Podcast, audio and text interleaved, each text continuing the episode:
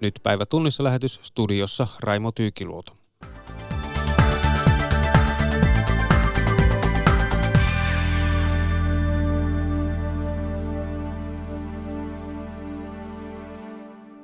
Valtiovarainministeriö julkaisi eilen talousennusteen, joka antoi lisäpotkua tämänpäiväiselle budjettiesityksen käsittelylle. Suomalainen energiayhtiö Fortum on onnistunut uuvuttavan väännön jälkeen hankkimaan määräysvallan saksalaisesta Uniperista. Ja Syyrian konflikti uhkaa kärjistyä, kun Yhdysvallat antoi Turkille hyökkäysluvan Syyrian kurdialueelle ja ilmoitti vetävänsä joukkojaan pois alueelta. Myös Irakissa jatkuvat rajut mielenosoitukset herättävät huolta. Tässä aiheita.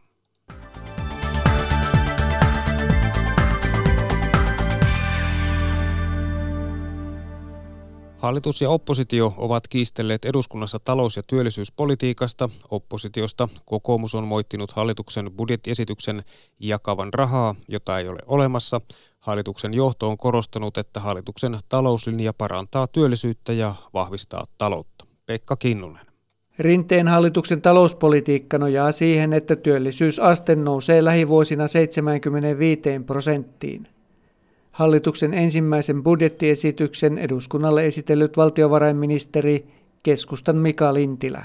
Mutta yhtä kaikki, kyllä tämän yhteiskunnan julkisten palvelujen rahoitus ratkaistaan sillä, kuinka me saamme hoidettua työllisyysasteen ja ihmiset töihin. Oppositiosta kokoomuksen edustajat muistuttivat, että valtiovarainministeriö on arvioinut työllisyysasteen jäävän 73 prosenttiin ja menolisäysten johtavan julkisen talouden kasvavaan alijäämään. Kokoomusjohtaja Petteri Orpo. Teidän pitäisi ymmärtää, että tämä johtaa ihmisten palveluiden ja suomalaisen hyvinvoinnin osalta katastrofiin tämä teidän politiikka. Te jaatte tuloja, lisäätte menoja, joita rahoja ei ole. Pääministeri SDPn Antti Rinne lupasi hallituksen esittelevän uusia työllisyystoimia. Ja niitä toimenpiteitä lähtee liikkeelle ensi vuoden kehysriihessä huhtikuussa ja elokuussa 2020. Ne on ne keskeiset ajankohdat. Niitä kannattaa edustaja Eurooppa seurata tosi tarkkaan. Oppositiosta perussuomalaisten puheenjohtaja Jussi halla arvosteli hallituksen maahanmuuttopolitiikan lisäävän valtion menoja. Parempi väki toki saa halpoja remontti-, ravintola- ja siivouspalveluja, mutta julkiselle taloudelle Tämä on tuhoisaa kehitystä ja se syventää luokkayhteiskuntaa. Ministeri Lintilä, olkaa hyvä. 2016 esimerkiksi, kun perussuomalaiset oli hallituksessa, ne, ne kulut oli 827 miljoonaa. Ensi vuonna ne, ne on 408 miljoonaa, eli ne on yli puolta vähemmän. Kun puhutaan maahanmuuton kustannuksista, niin ei pidä tuijottaa yksisilmäisesti vastaanottokustannuksia, jotka vaihtelevat suuresti vuotuisen turvapaikanhakijan määrän myötä. Totesi perussuomalaisten puheenjohtaja Jussi halla Toimittaja edellä oli Pekka Kinnunen. Onko hallituksen budjetti realistinen suhteessa valtiovarainministeriön eilen julkistamaan talousennusteeseen? Tästä väittelevät seuraavaksi hallituksen edustajat Antti Kurvinen keskustasta ja Antti Lindman SDPstä sekä opposition edustajat Ville Tavio perussuomalaisista ja Kai Mykkänen kokoomuksesta. Rosa Kettumäki jatkaa. Talous kasvaa tänä vuonna 1,5 prosenttia ja hidastuu yhden prosentin tuntumaan lähivuosina. Valtiovarainministeriön ylijohtaja Mikko Spolander sanoi eilen, että ennustajan mukaan talouden kasvu hiipuu alle yhteen prosenttiin ja se ei riitä hyvinvointivaltion tarpeisiin. Antti Liitman, onko teillä hallituksessa nyt sitten syytä ruveta tarkistamaan teidän tavoitteita? No tämä ennuste, joka tänään julkistettiin, niin tämän pohjalle hallitus on budjettiesityksensä rakentanut. rakentanut. Eli tämä ennuste oli käytössä silloin, kun hallitus kävi budjettiriihen. Ja on totta, että nyt johtuen kasvaisesta epävarmuudesta, kauppasota, Brexitin riski, niin, niin tämä suhdanne on pikkusen kääntynyt alaspäin, jolloin nyt oikea kysymys kuuluu, miten tähän pitää reagoida. Hmm. Ja oikea tapa reagoida nyt on se, että nyt pitää keskittyä työllisyystoimiin ja itse asiassa tämä budjetti on talouden toimeliaisuutta tukeva, tukeva, voi sanoa, että hiukan elvyttävä ja joka vielä pureutuu sinne meidän kasvun pohjaan. Hmm. Eli laitetaan isot infrahankkeet ja liikkeelle vahvistetaan osaamista monien vuosien leikkauksien jälkeen. Ei mennä vielä näihin keinoihin, vaan kysyn sulta Kai ensin, että onko realistinen tämä hallituksen esitys suhteessa VM-lukuihin sun mielestä tai kokoomuksen mielestä? Jos saataisiin nyt tänä syksynä aidosti niitä rakenteellista työttömyyttä laskevia toimia, siis tulonsiirtojärjestelmään kannustavuutta ottaa töitä vastaan, palkkaamisen kynnystä alaspäin, niin silloin tässä ollaan vielä ihan mahdollisia. Ei pidä luovuttaa ja se on hyvä, että hallitus ei ole vielä luovuttanut tämän työllisyys- ja myöskään velkaantumisen estämistavoitteen kanssa. Mutta myrskyvaroitus on annettu, mutta mä sanoisin tässä Anteelle myös sen, että kertokaa yksikin asiantuntija, jonka mielestä tähän pitää reagoida ennen kaikkea – elvyttämällä kysyntää, että sillä hoidetaan se 60 000 no työpaikkaa. E- Kyllä se kai se pääkeino on kuitenkin se rakenteellisen työttömyyden alentaminen, se, että meillä ei kohtaa avoimet työpaikat ja työnhakijat, että sille pitää tehdä jotain. Annetaan Antti Kurviselle puheenvuoro tähän. Kyllä me keskustassa otetaan tämä valtiovarainministeriön viesti erittäin vakavasti ja nythän on tosiaan niin kuin tässä kollegani Kaimani Lindman tuossa sanoikin, niin nyt on jo sovittu 25 työllisyystoimenpiteen listasta. Ja me, ajatel, me ajatellaan, että täytyy päätöksiä jatkaa. Ja meillä on sovittu hallitusohjelmassa, että ensi keväänä kehysriihessä ja vuoden 2020 budjettiriihessä täytyy tulla lisää päätöksiä. Etenkin paikallinen sopiminen on erittäin tärkeä keskustan mielestä, että sitä pitää saada eteenpäin, että voidaan työelämän pelisäännöstä sopia työpaikoilla entistä enemmän. Viime vuosina Suomeen ovat työpaikat syntyneet pääosin pieniin ja keskikokoisiin yrityksiin, eli niitä täytyy tukea. Mutta sen kyllä haluaisin sanoa oppositiolle, että kyllä tässä budjetissa on myös arvovalintoja tehty. Me halutaan tasa-arvoa, oikeudenmukaisuutta edistää yhteiskunnassa, halutaan alueellista tasa-arvoa ja myös esimerkiksi lapsiperheiden ja pienillä eläkkeillä elävien ihmisten tilannetta parantaa. Ja ei se ole elvytystä, se on arvovalinta. Me emme halua käyttää veronalennuksiin liikkumavaraa, vaan lisätä tasa-arvoa eheyttä suomalaisessa hmm. yhteiskunnassa. Nyt on Villen vuoro puhua. Mitä mieltä sinä olet tästä hallituksen budjettiesityksen realistisuudesta suhteessa tähän VM-lukuihin? No tämä on, tämä on hyvin tuhlaileva linja hallituksella nyt sitten käytössä. Eli näitä, näitä hallituksen lisämenoja voidaan, voidaan käytännössäkin, niin niitä voidaan kolmella tapaa paikata. Niitä voidaan paikata ottamalla lisää velkaa, myymällä valtion omaisuutta tai korottamalla veroja ja hallitus tekee varmuuden vuoksi nämä kaikki kolme. Eli tämä on tämmöinen Tämä on tämmöinen tuhlaileva linja, joka lisää valtiovelan kasvua ja perussuomalaiset ei sitä hyväksy. Hmm.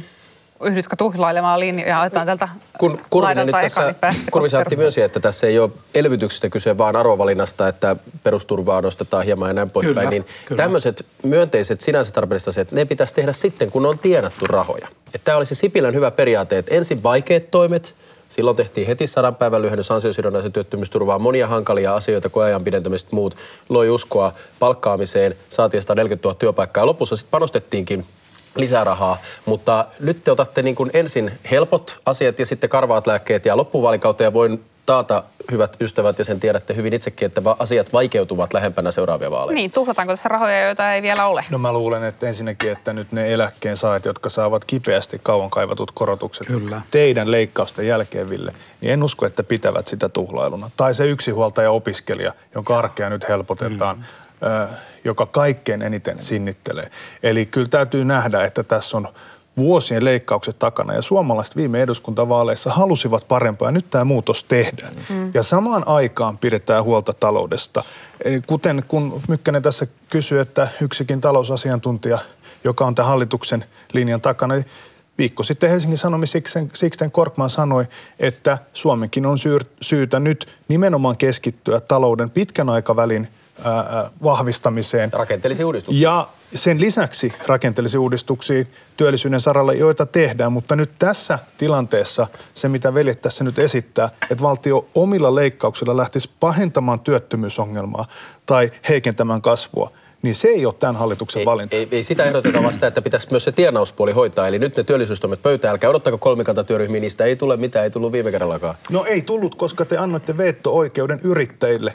Esimerkiksi tässä paikallisessa sopimisessa. Mutta antanut veto-oikeuden SAKlle käytännössä, joka on ainoa, joka vastustaa esimerkiksi Tämä hallitus ei anna yhdellekään osapuolelle veto-oikeutta. Te itse sössitte paikallisen sopimisen viime vaalikaudella. No niin, ennen kuin te rupeatte jakamaan toistenne veto-oikeuksia, niin minä, eikö minä puhun nyt tässä välissä vähän. Koska näissä VM-luvuissa on myös selkeästi sanottu se, että jos ei saada näitä työllisyystoimia sellaisiksi, että ne oikeasti purevat, niin silloin tämä julkisen talouden alijäämä paisuu 3,7 miljardiin. Niin onko se nyt näin, että jos te ette saa niitä työllisyystoimia, jotka vielä näyttävät aika epämääräisiltä, niin konkretian tasolle, niin tämä siellä odottaa, 3,7 miljardin alijäämä? Ole hyvä. Kyllä keskustan kanta on se, että me emme tule hyväksymään Sipilän hallituksen perinnön tärvelemistä. Kyllä. Se on selvä asia. Jos työllisyys ei kohene, niin sen jälkeen me joudutaan vaikeiden asioiden äärelle. Mutta olen siinä erittäin optimistinen ja täytyy Kai Mykkäselle sanoa se asia, että kyllä me olemme tehneet jo kovia ratkaisuja, sellaisia ratkaisuja, mitä teidän kanssa ei viime vaalikaudella saatu aikaan. Tuplapoistot yrityksille, se tulee vauhdittamaan investointeja ja tuotekehityskannustin. Eli me saadaan nyt pelialalle ja muille tällaisille innovoiville yrityksille, me saadaan tämmöinen kannustin. Mutta se, mikä hämmentää tässä aamun keskustelussa, on se perussuomalaisten liukuminen oikealle suoraan kokoomuksen syliin. On tämä niinku erikoinen juttu, että Ville Tavio ja perussuomalaiset, mä oon luullut, että te olette niinku pienen ihmisen asialla. Mutta te ottekin nyt sitä mieltä, että ei muuta kuin tiukkaa talouskuria, veronalennuksia, te ette mieti ollenkaan eläkeläistä, te, te ette mieti ollenkaan niitä päivähoidon ryhmäkokoja. Että mun mielestä tämä on semmoinen mielenkiintoinen uutinen, että te olette koko ajan lipumassa oikealle ja oikealle niin kokoomuksen kainalopuolueeksi. Mielenkiintoinen, mielenkiintoinen tilanne. Toki se antaa meille tilaa keskustassa kyllä. Joo, eli tota, toi aika, aika erikoista, että tuosta kun takueläkeläiset on tässäkin nyt niin kuin kuitenkin varmaan se pääedunsaaja, joka ei joka otetaan, ei niin... Ole. Ei ainoastaan. Muutkin pienemmät. Ei, ei ainoastaan, mutta perussuomalaisethan nimenomaan itse asiassa takueläkkeitä korottikin, mutta tässä on ehkä se... Meidän just niin kuin, just, Antaa nyt vähän aikaa Villen puhua. Joo, se... En, en tiedä. Mun mielestä sitä ei, ei pitäisi kutsua niin kuin tämmöistä äh, huolellista taloudenpitoa. Mun mielestä sitä ei pitäisi kutsua oikeistolaiseksi taloudenpidoksi tai niin kuin moittia oikeistolaiseksi taloudenpidoksi, jos ei haluta ottaa velkaa. Eläkkeitä? Perussuomalaiset nimenomaan korottaisi niin kuin näitä pieniä eläkkeitä ja nimenomaan antaa kyllä näille kaikkea niin kuin apua tarvitseville suomalaisille nimenomaan sitä apua. Mutta sen sijaan, että me laitettaisiin nimenomaan se 100 miljoonaa lisää kehitysapua, me te otatte lisää pakolaisia ja teillä on niin kuin nämä tällaiset tuhlailut nyt keskustalla mielessä, jotka nimenomaan on sitä, jotka tätä velanottoa lisää. nostamassa Tässä ei olla. Te haluatte sadalla, sadalla, sadalla nostatte. Sadalla nostatte. Etkö tiedä, että nostatte sadalla pakolaiskiintiötä? Ei ole mitenkään merkittävästi nostamassa. Sata on aika merkittävä, koska sehän siis voi aiheuttaa netto menoja valtiolle miljoona tota niin, per tulija, eli 100 miljoonaa sitten niin kuin lisää siihen kiintiöpakolaistenkin kuluihin. Mutta tässä on, tässä on niin kuin kattavana periaatteena nyt kuitenkin se, että me ei haluta siis ottaa lisävelkaa eikä myydä tätä omaisuutta. Ja kun te keskustelette tässä, että tuleeko sellaisia toimia, jotka ikään kuin aiheuttaisi näiden perumisen. Ei niitä voi enää sitten perua. Ne rahathan annetaan nyt ja te tuhlaatte jo nyt ne valtion rahat. Se on ihan myöhäistä sitten vuosien päästä katsoa, että teidän työllisyystoimet jäi tekemättä tai näin. Tästä tuli tarkka luku liittyen näihin. vähennetään turvapaikanhakijoiden tuloa. Onko niin. se huono juttu, että turvapaikanhakijoiden tulo vähenee? siihen itsekään? Uskotko sinä? Mä kysyn nyt Antti... Lähtömaihin, te olette Hei, nyt kuunnelkaa nyt hetki. Mä kysyn sulta. Täältä tuli aika tarkka luku liittyen maahanmuuton kustannusten lisääntymiseen. Pitääkö se paikkaansa, mitä Ville Tavio tuossa äsken nosti esiin? No siinä on näissä kiintiöpakolaisten mm. määrässä maltillinen nousu muistaakseni, joka ei edes vastaa sitä, mihin mennään neljän vuoden taakse, mutta maltillinen nousu, koska on järkevämpää, että autetaan aidosti aidosti heitä, jotka, on, jotka ovat hädässä ja pyritään saamaan nimenomaan tämä turvapaikanhaku kokonaisuus hanskaa. Mm. Kyllä ihmiset muistaa, että silloin kun perussuomalaiset oli hallitus, silloin tuli eniten, eniten hakijoita. Ja tänne Mutta tästä työllisyydestä. Vai mennään siihen työllisyyteen. Työllisyydestä. Kyllä. työllisyydestä. Politiikkaa. Semmoista no. kysyä, mikä tässä tuli esiin, että siis kumpi totuus nyt on voimassa, Antti Rinteen vai Mika Lintilän? Että jos työllisyystoimet eivät pure, VM nykyinen ennuste tapahtuu niin kuin kirjassa lukee tänään, niin leikataanko näistä pysyvistä menoista – kuten Mika Lintilä sanoo, vai ei leikata, kuten Antti Rinne no, Se oli selkeä kysymys, siihen selkeä vastaus. No ensinnäkin nyt sen sijaan, että keskitytään B, C tai D-vaihtoehtoon, niin hallitus keskittyy siihen A-vaihtoehtoon. Eli teemme töitä, teemme toimenpiteitä. Ensimmäiset laitettiin käyntiin heti ensimmäisessä lisäbudjetissa. Toiset budjettiriihessä, jota viedään eteenpäin, pienten yritysten rekrytuki, palkkatuki, kuntakokeiluja, joita te lopetitte, jotka tutkitusti toimii toimii. Ja sen lisäksi on tämä kolmikantavalmistelu ja toisin kuin te, nyt hallitus ei vie osapuolten kurkusta alas tiettyjä keinoja, vaan tehdään aitoja toimia. Haluan tästä työllisyydestä sanoa. Hmm. Äh, niin kuin valtiovarainministeri kansliapäällikkö Martti Hetemäki sanoi, niin meillä on Suomessa hyväksytty tilanne, että työttömiä jätetään oman onnensa nojaan. Nyt palkkatukea pitää viedä kohti Ruotsin tasoa, kohti Ruotsin tasoa jossa käytetään työllisyysrahoista puolet tähän palkkatukeen. Meillä on pitkä, pitkä matka ja sen takia nyt tämä aktiivinen työvoimapolitiikka viedään pohjoismaiselle mallille tästä keppilinjasta. 18 miljoonaa tulee ja 800 miljoonaa vaatisi, mutta no, kysymykseen en saanut vastausta. Kysymykseen et saanut vastausta. Niin, no, sieltä voi toinen Antti yrittää sitten antaa kain kysymykseen vastauksen. Hallitusohjelmassa lukee, että ensi vuonna tarkastella menonlisäyksiä, mikäli tämä työllisyystavoite ei toteudu. Mutta se pitää todeta, että pääosa näistä pysyvistä menonlisäyksistä, eli sitä ihmisten tasa-arvon lisäämisestä, mitä kokoomus ja perussuomalaiset eivät halua, niin sitä ihmisten tasa-arvon lisäämisestä pääosa rahoitetaan niillä veronkiristyksillä, mitä tulee, esimerkiksi ikävä kotitalousvähennyksen pienennys ja sitten yritystukien leikkauksella, mihin kokoomus ei parinkymmenen vuoteen pystynyt. Me saatiin edes se parafiininen diisseli, toista sataa, toista sataa miljoonaa saatiin yritystuista leikattua. Mm. Rosa Kettumäen vieraina olivat hallituksen edustajat Antti Kurvinen keskustasta ja Antti Lindman SDPstä sekä opposition edustajat Ville Tavio perussuomalaisista ja Kai Mykkänen kokoomuksesta. Energiayhtiö Fortum on pitkän väännön jälkeen saamassa määräysvallan saksalaisesta Uniperistä. Fortum ostaa 2,3 miljardilla eurolla viidenneksen Uniperista, josta se omistaa valmiiksi jo lähes puolet. Uniper on vastustanut aiemmin Fortumin aikeita kiivaasti. Nyt Fortumin toimitusjohtaja Pekka Lundmark uskoo tilanteen rauhoittuvan. Antti Koistinen. Fortumin pyrkimys saada niskalenkki Uniperista on ollut tuskien taivalla. Saksassa on pelätty, että Fortum aikoo pilkkoa saksalaisyhtiön osiin, vähentää väkeä ja siirtää pääkonttorin pois Düsseldorfista.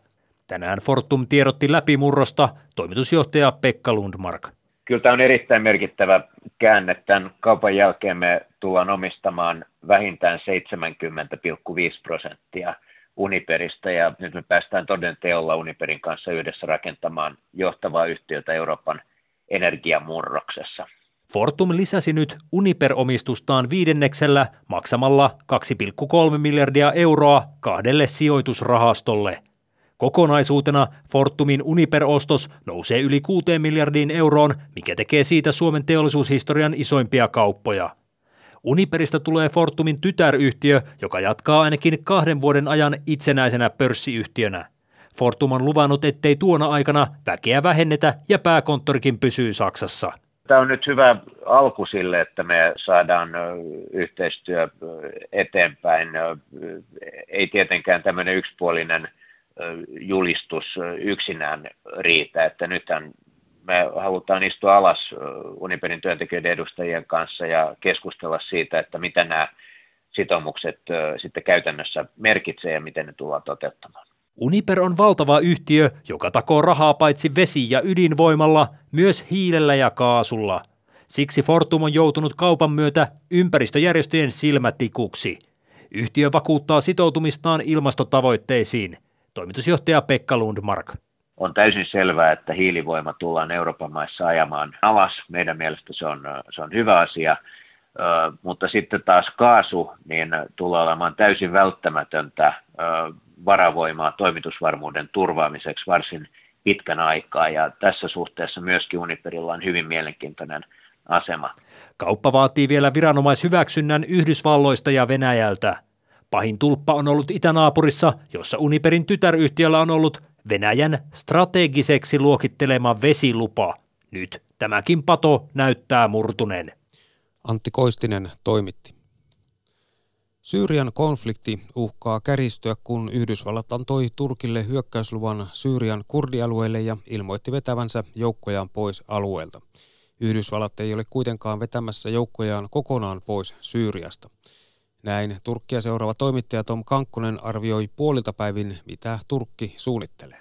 Turkki siellä kertoo siirtäneensä joukkoja Pohjois-Syyriaan, mutta sellaiselle alueelle, missä sillä on ennestään liittolaisia, eli tällaisia arabitaistelijoita, jotka ovat vähän melkeinpä luonnettu joskus Turkin palkkasotureiksi siellä alueella, että siellä valmistellaan tätä hyökkäystä.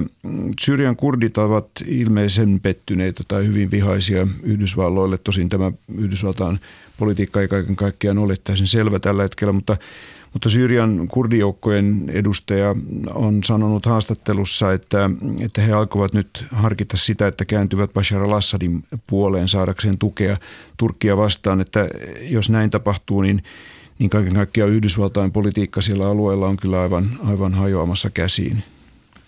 Turkki on pitkään puhunut siitä, että se haluaa perustaa sinne tällaisen noin 30 kilometriä syvän turvavyöhykkeen sinne Syyrian kurdialueelle ja sitten ajatuksena olisi, että sinne voitaisiin myös siirtää Turkissa olevia syyrialaispakolaisia. Tosin erikoinen tilanne on se, että, suurin osa näistä pakolaisista on arabeja ja heidät haluttaisiin siirtyä sinne, siirtää sinne kurdialueelle, niin sehän ei ole mikään, mikään tapa saada minkäänlaista rauhaa sinne alueelle. Turkki tuntuu vähän, vähän hämmentyneen tästä, tästä Yhdysvaltain sekasorrosta, koska ensin annettiin vihreää valoa ja sittenhän presidentti Donald Trump on, on uhkailut Turkkia, että jos Turkki ylittää jonkun rajan, ei tiedetä mikä raja se on, niin, niin Trump sitten iskee, iskee Turkin talouteen, mihin hän su- kyllä pystyisi. Näin arvioi Tom Kankkonen. Turkin tilanteesta ja Irakin käsistä riistäytyneistä rajuista mielenosoituksista keskustelevat seuraavaksi ulkoministeriön Lähi-idän yksikön päällikkö Riikka Eela – ja Irakiin perehtynyt toimittaja Niina Järvenkylä. Päivi Neitiniemi jatkaa. Rikka Ela, et seuraa varsinaisesti Turkkia, mutta Syyriaa kuitenkin, niin millaisia seurauksia on, jos Turkin uhkaus hyökätä Syyrian puolelle toteutuu? Turkki ja Yhdysvallathan on pitkään puhunut siitä, että siihen Syyrian Turkin vastaiselle rajalle muodostettaisiin tämmöinen noin 30 kilometrin turvavyöhyke. Koko ajan, kun tästä on keskusteltu, niin ne yksityiskohdat on ollut vähän epäselviä, että kuka, kuka tätä valvoisi ja miten tämä muodostettaisiin. Ja, ja nyt ne yksityiskohdat ei ehtinyt edes seljätä, kun tuli tämä, tämä tieto, että, että Turkki nyt ryhtyy mahdollisesti muodostamaan tätä turvavyöhykettä tällä omalla tavallaan. Sillä alueella asuu lähinnä kurdeja. Hehän varmaan lähtee pakenemaan ää, muualle ää, siihen Syyrian pohjoisosan kurdialueelle, tai he pyrkii ehkä Irakiin, koska, koska sinne pääsee. Eli, eli seuraukset ei ole mitenkään ää, miellyttäviä. Tämä uutinen ei ole sellainen, mitä Syyriasta nyt tarvittaisiin. Ja siellä alueellahan on tämä Alholin leiri, jossa on vangittuja isistaistelijoita perheineen ja kurdit ovat niitä vartioineet ja nyt tulee, kuuluu tietoa, että kurdit sanoo, että, sanovat, että eivät voi enää kauheasti vartioida, jos pitää valmistautua hyökkäykseen. Mitä tämä tarkoittaa? Tämä on varmasti myös yksi tämmöinen niin kuin neuvottelukappale heille. Se Alholin leiri on, on kauempana, se on ehkä, mä en tunne sitä maantiedettä niin hyvin, mutta jos mä nyt heitän, että se on ehkä 150 kilometriä siitä rajasta ja, ja tämä turvavyöhyke, mitä on tavoiteltu, on, on noin 30 kilometrin levyinen, mutta en osaa ennustaa, että, että tyytyisikö Turkki 30 kilometriin. En osaa sanoa, että kuinka paljon tässä on niin kuin kenenkin puolelta uhittelua. Kuultiin uutisissa, että, että tämä USAnkaan ilmoitus, että he vetää joukkonsa, ei välttämättä pidä ihan tällaisenään paikkansa, vaan sekin on tällainen vähän niin kuin teatteri-ilmoitus, että vedämme joukkomme, mutta sitten vedetään osa. Eli sekavalta vielä tilanne näyttää. Kyllä. No mennään sitten Irakiin. Siellähän on ollut melko rauhallista parina viime vuotena Mosulin kukistamisen jälkeen, mutta nyt siis todellakin kerrotaan tällaista rajuista mielenosoituksista, joissa on ollut kuolleita ja loukkaantuneita. Niina Järvenkylä, sinulla on yhteyksiä sinne Irakiin. Mitä, mitä he ovat kertoneet? Millaista, mitä, mitä siellä on tapahtunut? No viimeisin yhteys on eilisillalta, jolloin internet alkoi taas toimia vähän paremmin. Sehän on ollut poikki useita päiviä ja aina vaan ajoittaisesti on sellaisia pieniä välähdyksiä tullut sieltä. Ja eilen sitten internetyhteydet meni paremmin päälle ja sen jälkeen alkoi tulla ihan solkenaan videoita näistä mielenosoituksista, jotka on aika väkivaltaisia. Ja tietysti tietyllä varauksella pitää näihinkin videoihin suhtautua, että pitää ottaa opiksi, opiksi, mitä ollaan saatu näistä aikaisemmista konflikteista, muun muassa Syyriasta, kun paljon on propagandaakin liikkeillä. Mutta sieltä tuli niin paljon yhdenmukaisia videoita, mitä itsekin sain Messengerini pullolleen tutulta ihmisiltä, missä on erinäiset joukot. Vaikea sanoa niiden videoiden perusteella ketkä, mutta aseelliset joukot on ampunut ihmisiä kumiluodeilla, kovilla luodeilla ja sitten turvallisuusjoukot vesitykeillä, kyynelkaasulla. Ja alun perin hän alkoi nämä mielenosoitukset aika rauhallisesti, eli jo huhtikuussa, milloin oli viimeksi siellä, niin täällä Tahirin aukiolla oli, oli jo mielenosoittajia paikan päällä aina muutaman kerran viikossa, yleensä viikonloppuisin, ja he rauhanomaisesti siellä seisoi mielenosoituskylttien kanssa ja vaati, vaati sitten parempia oloja, vastusti korruptiota. Ja nyt ne sitten aika tarkalleen viikko sitten puhkesi puhkesi sitten ne mielenosoitukset mm-hmm. vähän rajummiksi ja ihmiset alkoi vastustamaan hallitusta ja nyt ne vaati jopa hallituksen eroa ja aika, aika väkivaltaiseksi se meni. Niin, on puhuttu sadasta kuolleista ja loukkaantuneita. Se haitari on liikkunut kolmesta tuhannesta jopa kuuteen tuhanteen. Millaisia lukuja itselläsi on tiedossa? No viimeisin luku, minkä sain tutulta toimittajalta sieltä paikan päältä eilen illalla, niin hän sanoi, että villeimmät arviot menee sadoissa kuolleissa, mutta hän, hän sanoi itse, että hold your horses ja sanoi, että hän sanoi, että noin 150 etelähteitä, mitä hän nyt on itse, katsonut ja on käynyt myös sairaaloissa. Ja sanoi, että loukkaantuneet on tuhansia, mutta sä ei hän lähde arvioimaan, koska niitä on niin laajalla alueella. Ja sitten tuolta Etelä-Irakista Basrasta esimerkiksi on tullut vähän heikosti vielä tietoa ja siellä on internet edelleen poikki. No Riikka Eela ulkoministeriöstä, kuinka pahalta sinusta tämä tilanne näyttää? Se näyttää pahalta, äh, mutta kaikki on niin, tuolla alueella niin kovin suhteellista. Tota, äh, mielenosoittajien äh, syyt osoittaa mieltä on, on kovin ymmärrettäviä. On, on työttömyyttä, on näköalattomuutta, on erittäin pahoja ympäristöongelmia, jotka on johtanut esimerkiksi siihen, että etelässä, missä tämä Basrakin sijaitsee, niin niin tota, esimerkiksi maanviljelysmaa on, on hyvin äh, käyttökelvotonta ja, ja kun ihmisen tulonlähde on ollut maatalous, niin se ammatti on mennyt. Ja tota, sehän on hirvittävä tragedia, että, että äh, ihmisten tällaisiin ää, äh, pyrkimyksiin kun he vaatii parempaa yhteiskuntaa, niin vastataan luodeilla. Näinhän ei pitäisi olla. Nythän se hallitus julkaisi tämmöisen toimenpideohjelman, jossa oli, oli niin kuin työllistämistoimia, asutustoimia, kaikkia mahdollisia tukitoimia. Siitähän taas näkee sit listasta, että, että se on, se on tämmöinen hiukan liian kattava ollakseen realistinen, mutta toisaalta se myös osoittaa, että kyllä Irakin hallituksessakin ymmärretään, että mitkä ne tarpeet on ja miksi nämä ihmiset osoittavat mieltään. Niin, äh, Irakin armeijahan myönsi myös eilen ensimmäistä kertaa sitten mielenosoitusten alkamisen, että liiallista voimaa on käytetty siellä pääkaupungissa Bagdadissa ja armeija on myös luvannut, että komentavia upseereita ollaan asettamassa vastuuteen, vastuuseen kovista otteista, niin mitä tämä tieto kertoo sinulle, Rikkaila? No se kertoo siitä, että, että kyllä Irakissa ymmärretään, miten pitäisi toimia ja, ja tota, tässä ehkä myös tässä, että miten näihin mielenosoituksiin on vastattu väkivallalla, näkyy hiukan myös se, että Irakin demokratian historia on, on lyhyehkö – ja, ja varmasti on turvallisuusjoukoissa ihmisiä, jotka yksinkertaisesti he ei, he ei ole niin kuin tiennyt, että mikä on mielenosoitus ja miten siihen kuuluisi vastata. Tarkoittaako se myös sitä, että Irakin hallitus tuntee olonsa huteraksi? No joo, luulen näin ja osittain tässä ehkä myös, kun sanotaan, että eilen ilmoitettiin, että armeija myöntää käyttäneensä liian kovin otteita, niin ehkä tässä vähän pelästyttiin länsimaiden reaktiotakin. Kyllä.